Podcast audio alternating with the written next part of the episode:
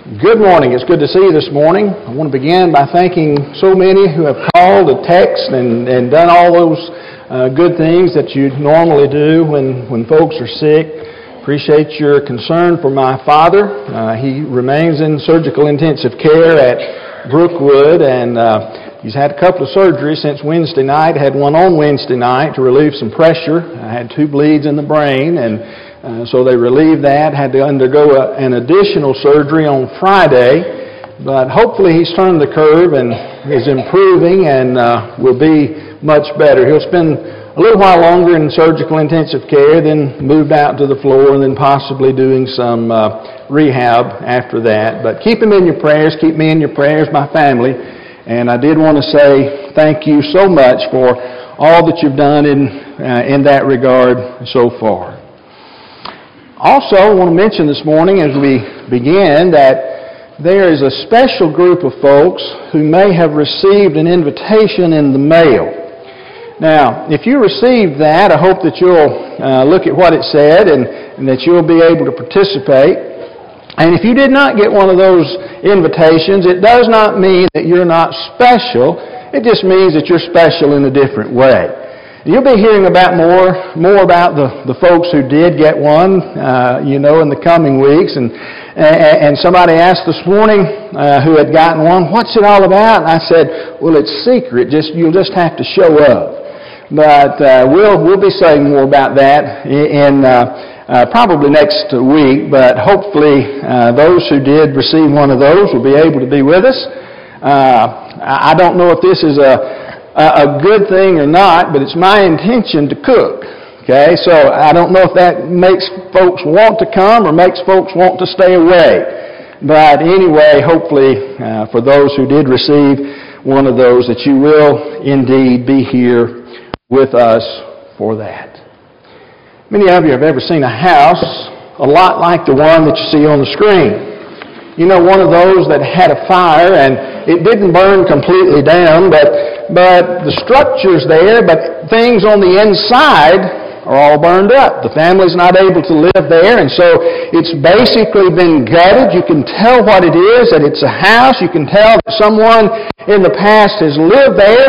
Uh, you can begin to imagine all the good times if it was a family who was there, uh, the good times that were shared by parents and children, and, and you can imagine perhaps some of the troubles that had, had gone on as they faced sicknesses and, and different kinds of things. And, and, you know, all of the things that go on with life in your own home basically go on in other families as well. And so you can begin to think about all of the, the joys and the excitement and all of the, the good times and, and the meals that had been cooked and all of those kind of things that, that are no longer going on there because there's nothing but a shell that is left. The insides are, are burned out. It, it's just basically nothing but, but standing there waiting perhaps to be uh, repaired.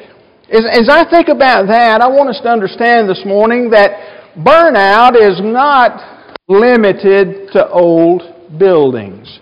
We think about houses being burned out, but, but burnout is not limited just to old buildings that, that we may see when we're passing by along the highway.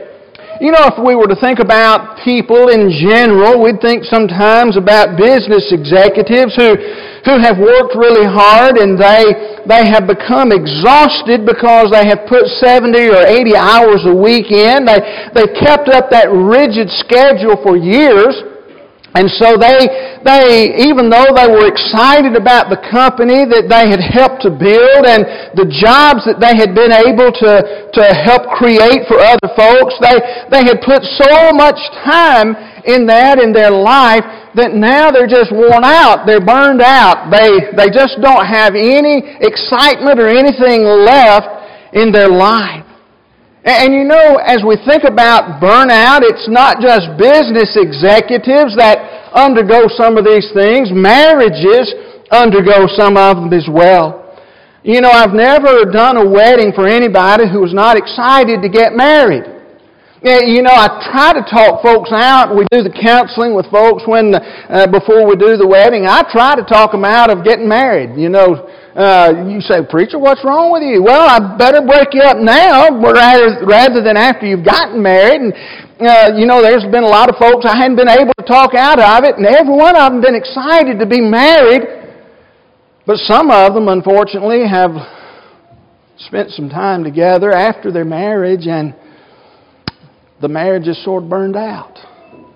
The excitement was not, not there anymore, and, and it's sad to say that some of the folks who stood before me and, made the remarks that I will live with this person until death will us part the two of us, and they made that promise to themselves and to God. Mm, they no longer do that. Maybe they haven't gone that far, but maybe the old marriage itself is sort of like the burned out house. It's still there, but it's not what it once was.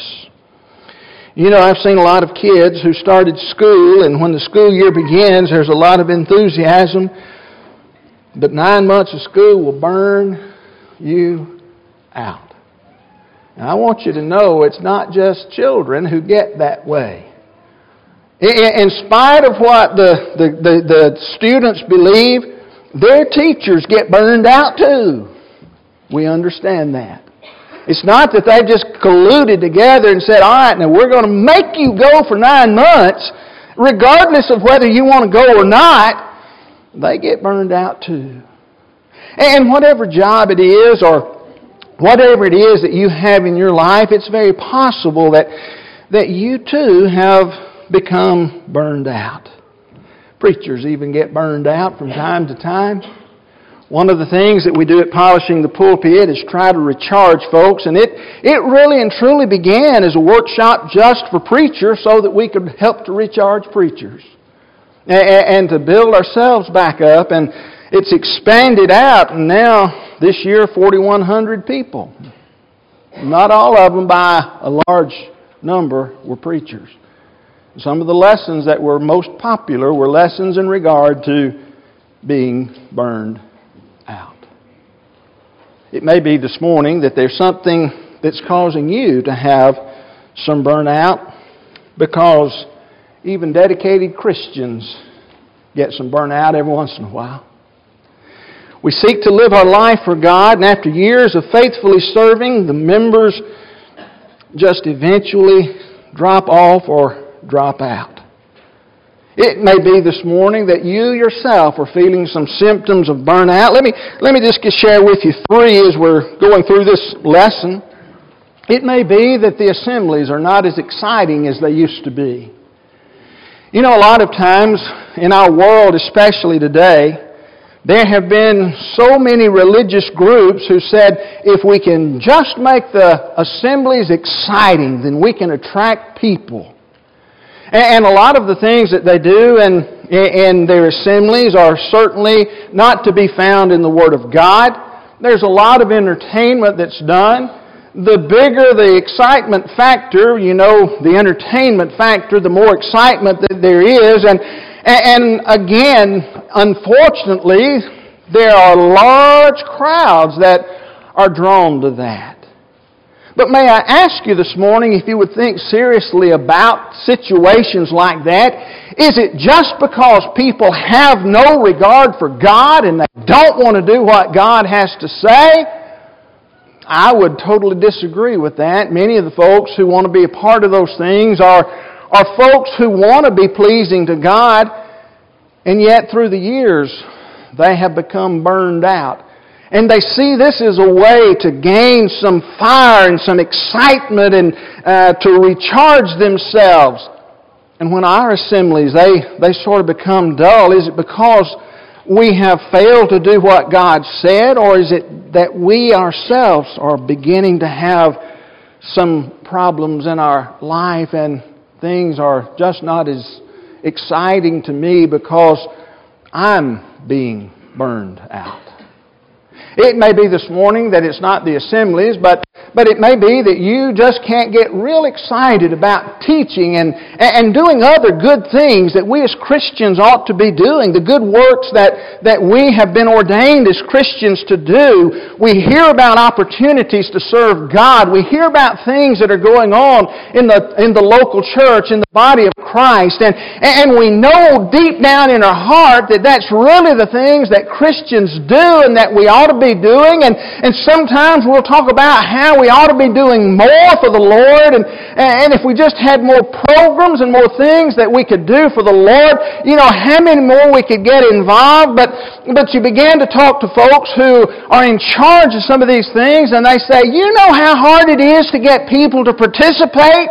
It's a lot easier to go to the dentist and have your teeth pulled than it is to get somebody to step up and do some of these things. And elders, you know, we've had to repair. No, we really haven't done that. But I started to say we had to repair the walls down there in the in the elders' room where they beat their head up against them. You know, how in the world can we get people involved? It may have been in some congregations. That's a reality. You know, hopefully it's not here at Midway things are just not as exciting to us, and, and we just can't get real fired up about teaching and doing other good things. Uh, are, are, we talking to anybody this morning who's here? Am I just running my mouth and, and, and, and just because I needed something to say this morning, or are we talking reality? What about number three? We become less and less involved in church activities. Maybe that those assemblies that we talked about We'll, we'll begin to taper off on Wednesday night a little bit, and, and it gets easier for us to taper off on Wednesday night, so we throw a Sunday night in every once in a while that, that, that we fail to attend, and, and then for long, we're just not doing anything except Sunday morning, and then we'll skip one of them every once in a while. For long, we're completely away from the work of the Lord. But I want you to know, I'm not just preaching about assemblies this morning, it's these other things that, that are a part of the work of the Lord's church.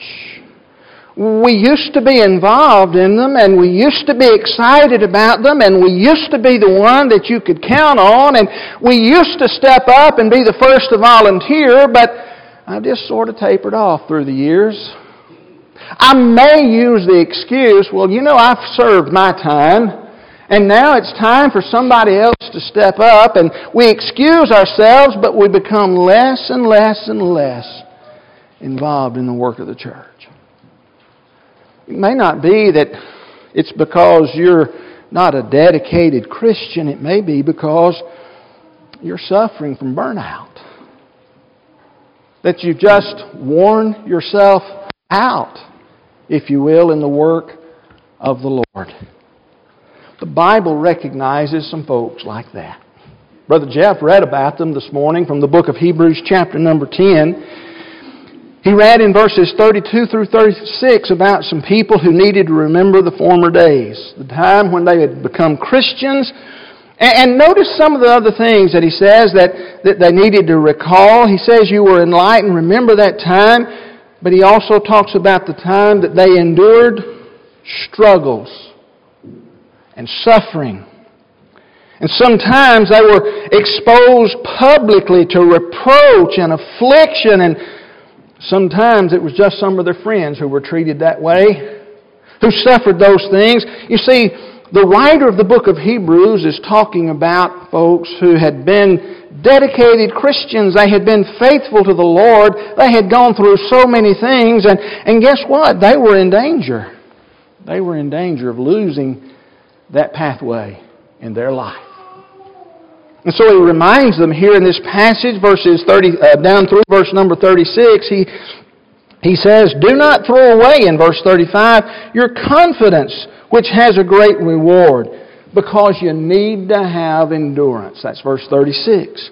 So that when you have done the will of God, you may receive the promises of God. You see what happens if we if we start out fast and furious and, and we work and we dedicate ourselves and then we taper off and we just continue to go downhill to the point that we just sort of forget about what it was all about to be a Christian to start with. You see, the writer of the book of Hebrews makes it clear that it's possible for us to throw all of that other away and to lose the benefit that we had and to fail to receive the promises, one of which is eternal life, the promises which God has made to us. It's not because God is not unfaithful, but it's because we sort of turn ourselves away from Him.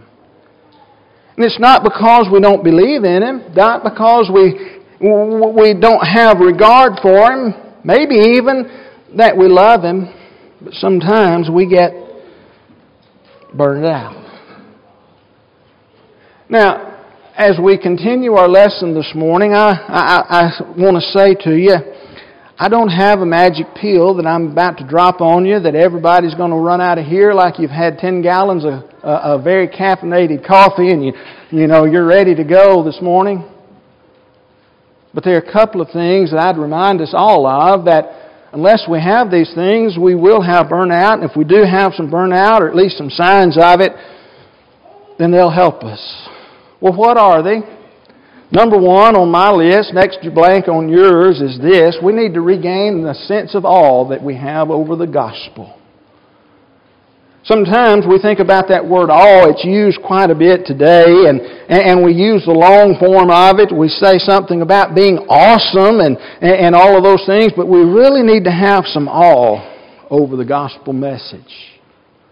You see, the writer of the book of Hebrews, that's what he is trying to do with the Christians who are in danger that we read about in chapter number 10, that's one of the things that he tries to do with them is to restore that spirit of awe that they had in the message, in the gospel, in the good news, in the, in the things that they had heard. Now, how does he do that? Well, go back to chapter number 1. In chapter 1, beginning at verse 5, the Bible has these words he says, For to which of the angels did God ever say, You're my son? Uh, today I have begotten you. Or again, I, I will be to him a father, and he shall be to me a son. And again, when he brings the firstborn into the world, he says, Let all God's angels worship him.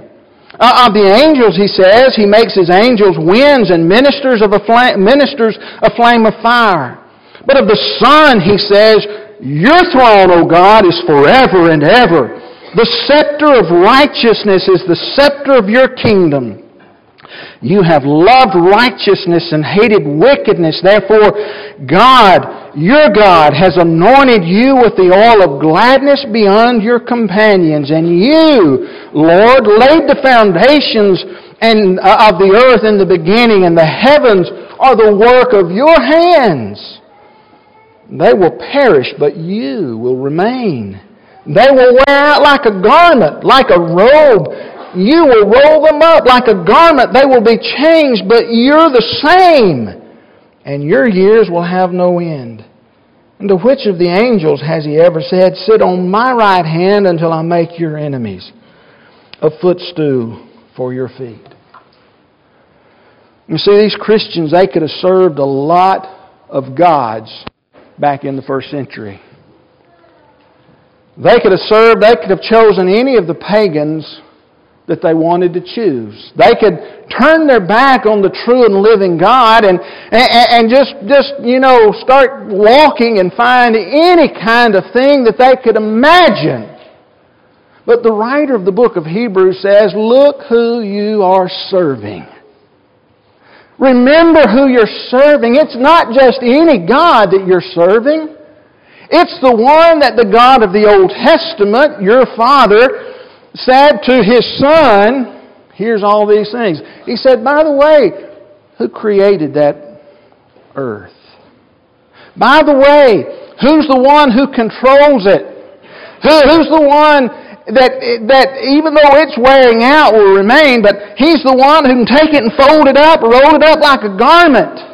Who's the one who has that much power? Oh, I know who He is. He's the one you're serving.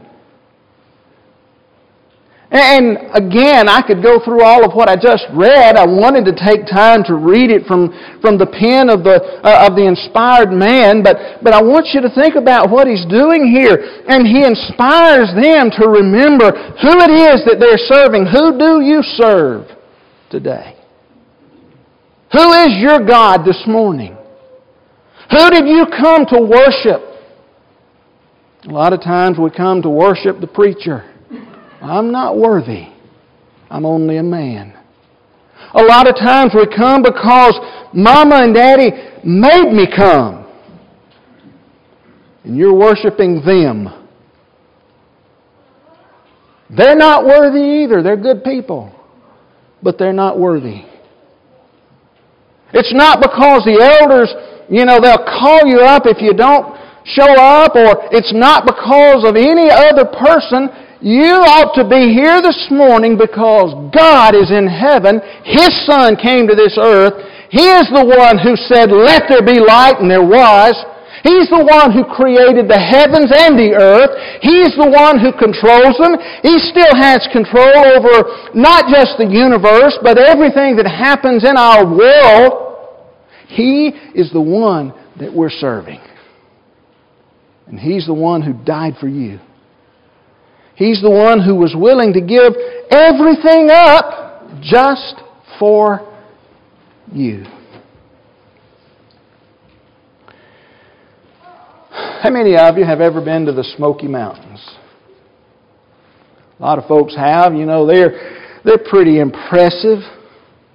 You know, we like to go. It's good just to get away, but we love to go there. Have you ever thought about what the people who live in the Smokies what they think about Pigeon Forge and Sevierville and Gatlinburg, and do they really understand what they got? When you say, well, preacher, I like them, but you know, we got some pretty good sized hills around here. Yeah, we do. And so I wonder, has anybody been to the Grand Canyon? We got ditches around here too, but we ain't got one like that. Okay? Only time I've ever been, we walked up, we spent about, I don't know, just a few minutes there and turned around and came back. But when we did walk up and I looked down, I said, Whoa, wait a minute, there's an airplane. I'm used to seeing them up here, not down there. I wonder what the people who live around the Grand Canyon think about the canyon. What about the folks who live in the Swiss Alps. Anybody ever been there? I haven't. I've never been there. I've seen some pictures. I sure would like to go sometime. Wonder what the folks who live there think about them. Do they really appreciate the beauty? The wonder of what they have? I wonder how many people in this audience have known God. And how many of us really appreciate the God that we have? We need to be inspired, regain our sense of awe over the gospel message. Not only that, we know some of life's greatest message or some of uh, life's greatest things can, can uh, become routine, but we don't need to let them. We don't need to let them. Do you really recall the message that changed your life when you became a Christian? What moved you to make the move that you made at that time?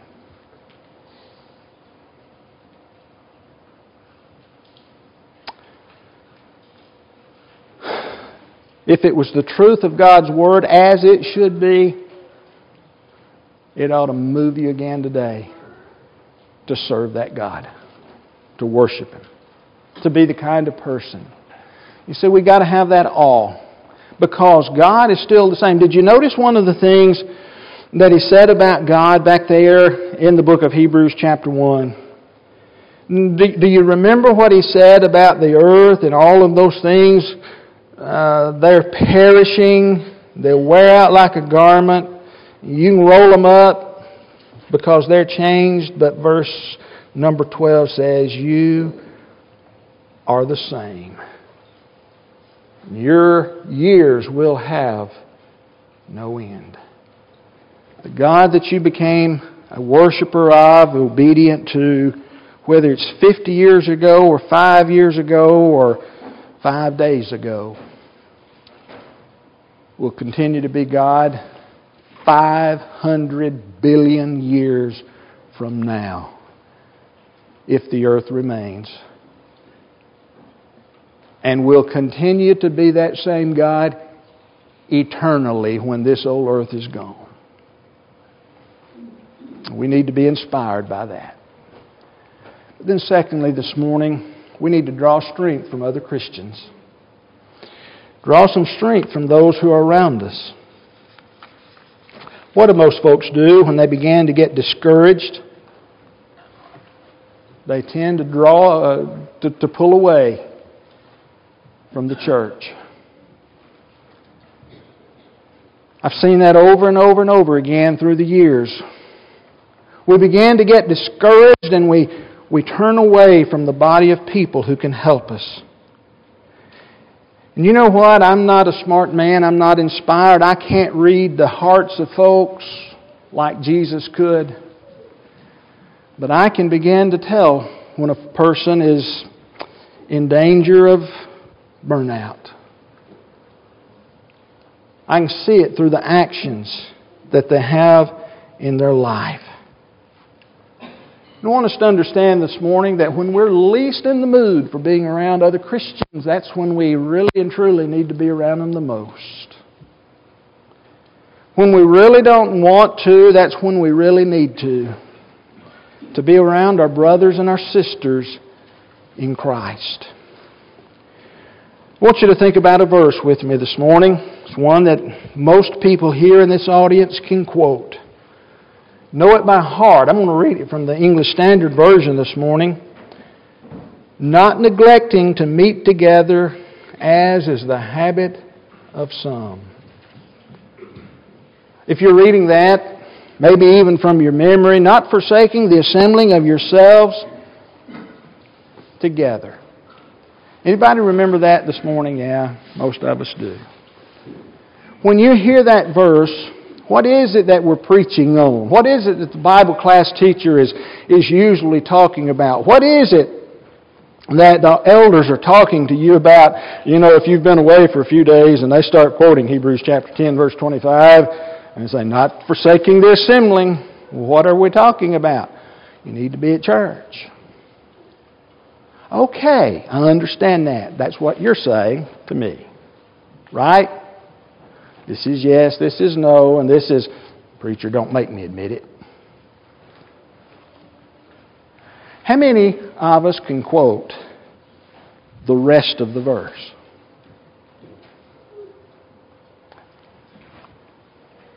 Well, let me just finish it. I said I was going to read it a minute ago, and I read it, and I got to the part that we know.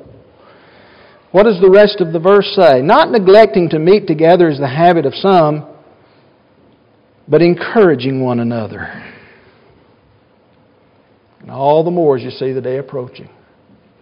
The day approaching, a lot of speculation about that. I believe it can pretty easily be established that the day that's approaching is the day of the destruction of Jerusalem. These people were in and around Jerusalem.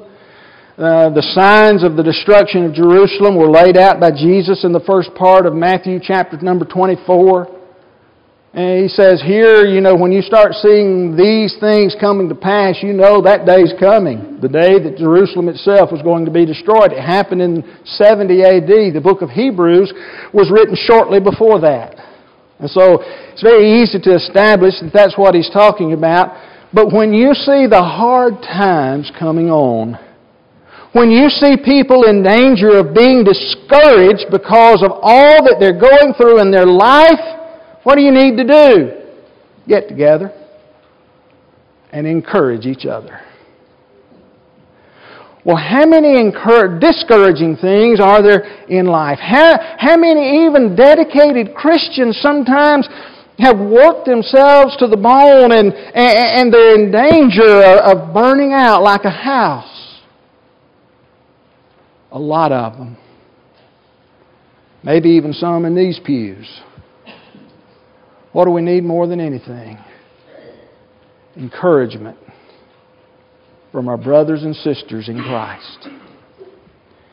And so we need to remember, be inspired again by that awe that we have of the one that we serve, but also to draw strength from Christians who are around us. But I'm not just talking about worship assemblies, because in the book of Hebrews, chapter 3, same book, verses 12 through 13 of that verse, the Bible says, Take care, brothers lest there be in any of you an evil, unbelieving heart, leading you to fall away from God. But exhort one another every day, as long as it's called today, that none of you be hardened by the deceitfulness of sin. We need one another.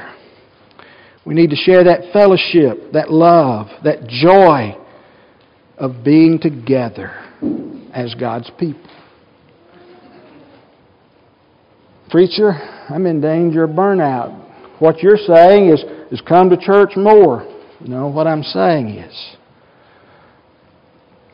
draw strength. Strength that you need today from others who have that strength because guess what? Tomorrow they may be ones in danger of burnout. And now you're recharged and you're built back up and you can return the favor on some future day. It's what brothers and sisters do for each other. You see, we're all needing to relight the fire, not to burn the house down, but to let the light shine so that others may see God, glorify Him, because we're living for Him. There are a number of other things Fortunately for you, though, I ran out of space in the bulletin. And so, because I ran out of space on the back of the bulletin, I'm cutting my sermon short this morning, the points that I had already prepared. We'll come back on another day sometime in the future and we'll talk about the rest of what I had, uh, had written down. But hopefully this morning, these two things will be helpful to us as we, as we think. We need to we need to go and look at God's Word. We need to let our imagination run wild, not because we're making things up, but let our imagination run wild in the Word of God about God and who it is that we have as our Father. We need to draw that strength from each other so that we're ready to go after we leave here on Sunday. We're ready to go and we're ready to face the week. We're ready to face the trials and we're ready to rebuild the shells of the houses that are burned out in our life.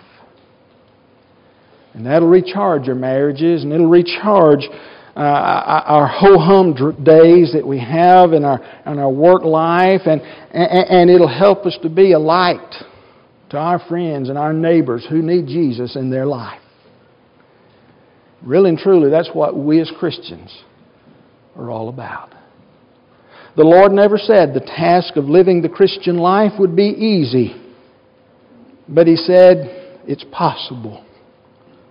We can be what He wants us to be, and we can show others what He wants them to be if we can keep our light burning.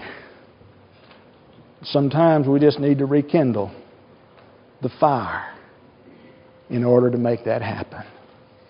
Maybe you're here this morning there's something in your life that you need to correct. Or maybe you're here and you've never begun the walk of a Christian. We, we would love to help you. If you need to respond for any of those reasons, to put your Lord on in baptism or, or, or, or to, uh, to have something in your life that we can pray with you and for you, if you need that, we'd love to do that right now as together we stand and sing.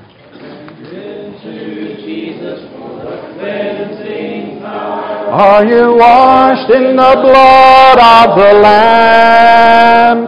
Are you full? And His grace is our. Are you washed in the blood of the Lamb? Are you washed in the blood, in the soul cleansing blood of the Lamb? Are you fully spotless? Are they white as snow? Are you washed in the blood of the Lamb? Are you walking daily by the Savior's side? Are you washed in the blood of the Lamb? Do you rest each moment in the crucified? Are you washed in the blood of the Lamb? Are you washed in the blood, in the soul cleansing blood of the Lamb? Are your garments spotless? Are they white as snow? Are you washed in the blood of the Lamb? Lay aside the garments that are stained with sin and be washed in the blood of the Lamb. There's a fountain flowing for the soul unclean. Oh, be washed in the blood of the Lamb. Are you washed in the blood and the soul cleansing blood of the Lamb? Are your garments spotless? Are they white as snow? Are you washed in the blood of the Lamb? Be seated, please.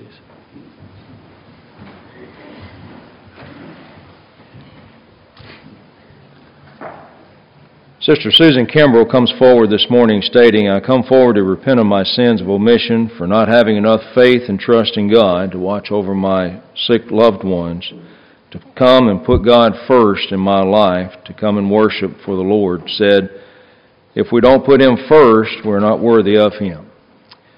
I know I can and will do better to always put God first, so this morning I want to start over by putting God first in my life always. God has answered so many of my prayers by restoring my health, and I am asking for forgiveness for falling short in my worship to the Lord. Tremendous example that she sets for all of us in striving to do better. And as we go to God in prayer on her behalf, let's all think and examine ourselves as we go about our daily walk here upon this earth. Let's pray together. Father, we come before you at this time on behalf of our sister in Christ, Susan Kimbrell. We pray, Father, that you would forgive Susan of, of the sin in her life. We ask, Father, that, that you would give her strength, that as brothers and sisters in Christ, we would give her encouragement to help strengthen her and to be able to, to help her in, in every way that we can. We know that as we grow older ourselves, that at some point in time we become caregivers to our friends and our family. And we know that we have a duty to help them, but we also know that we have the duty to be able to assemble with the saints and to be able to worship you with our brothers and sisters in Christ. And we pray, Father, that none of us will let the things of this world get in our way of worshiping you. We ask that as we continue to pray for Susan, that we will continue to uh, encourage her, and we'll encourage one another. We know that you will forgive and remember these sins no more. And we pray that as brothers and sisters in Christ, we will do the same as well. And we ask these blessings in Christ's name. Amen.